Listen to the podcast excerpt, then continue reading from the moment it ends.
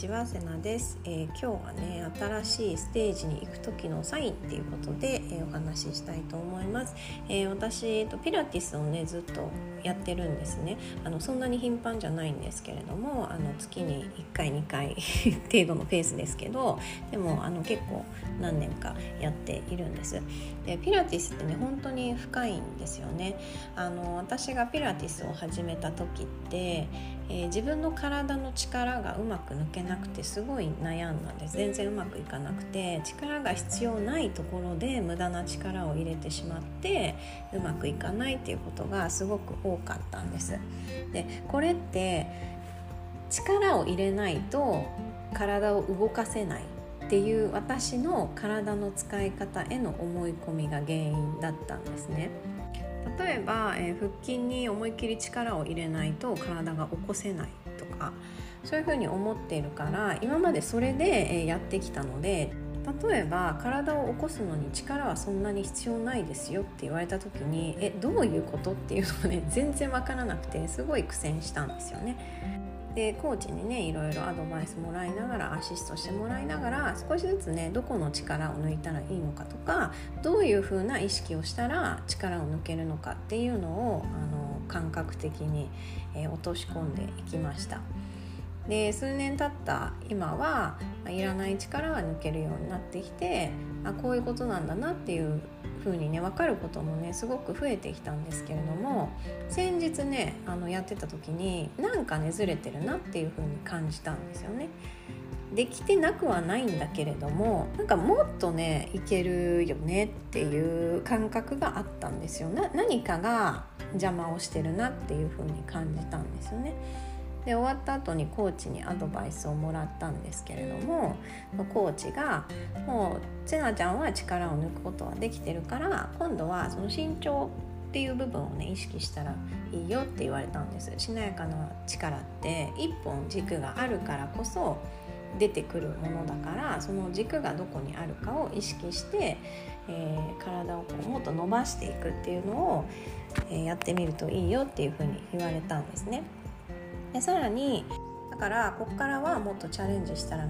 いいと思うよっていう風に言われたんです力を抜くのを意識してきたから今度は力を入れていくでそうやって、えっと、両方の、えー、両極端をやるからちょうどいい真ん中が見えてくるしそうやってこう両側を行き来することで真ん中がどんどん分かってくるからねっていう風に言われたんですね。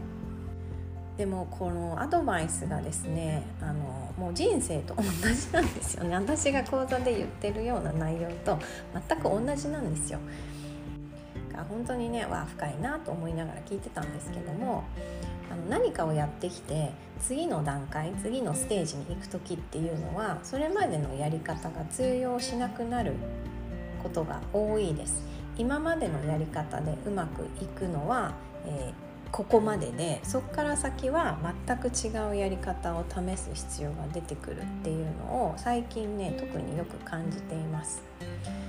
ピラティスの場合だったら、えー、力を入れて生きてきたんだったら次は力を抜いてみるっていうのが最初のステージだったんですよね。で今度力が、えーと、抜けてきた力を入れないっていうことが分かってきたら、えー、逆に力を今度は毎回入れてみる。でもしかしたら全く新しいやり方が必要になるかもしれないし今の私の、え、ピラティスのステージは、え、力を抜くとうまくいくっていう風になってるんですよね。力を抜いたことでできるようになったから、え、力を抜くイコール成功するっていうことを学んだんですけれどもきっとでもいつの間にかそこの力を抜くっていうフェーズはえー、できて次新しいフェーズにね入ってきてるんじゃないかなっていう風に感じたんです。で力を抜くとうまくいく。しか知らない。私は今度反対に力を入れると、えー、できることを探しに行かなきゃいけないんですね。できっとそれが見つかったらまた新しいステージに行くんじゃないかなっていう風に思ってます。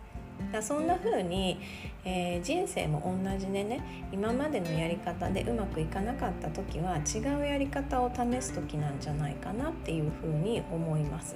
でその切り替わり時期をねちゃんと感じられるようになるとスムーズに上昇していけるんじゃないかなっていうふうに思ってます。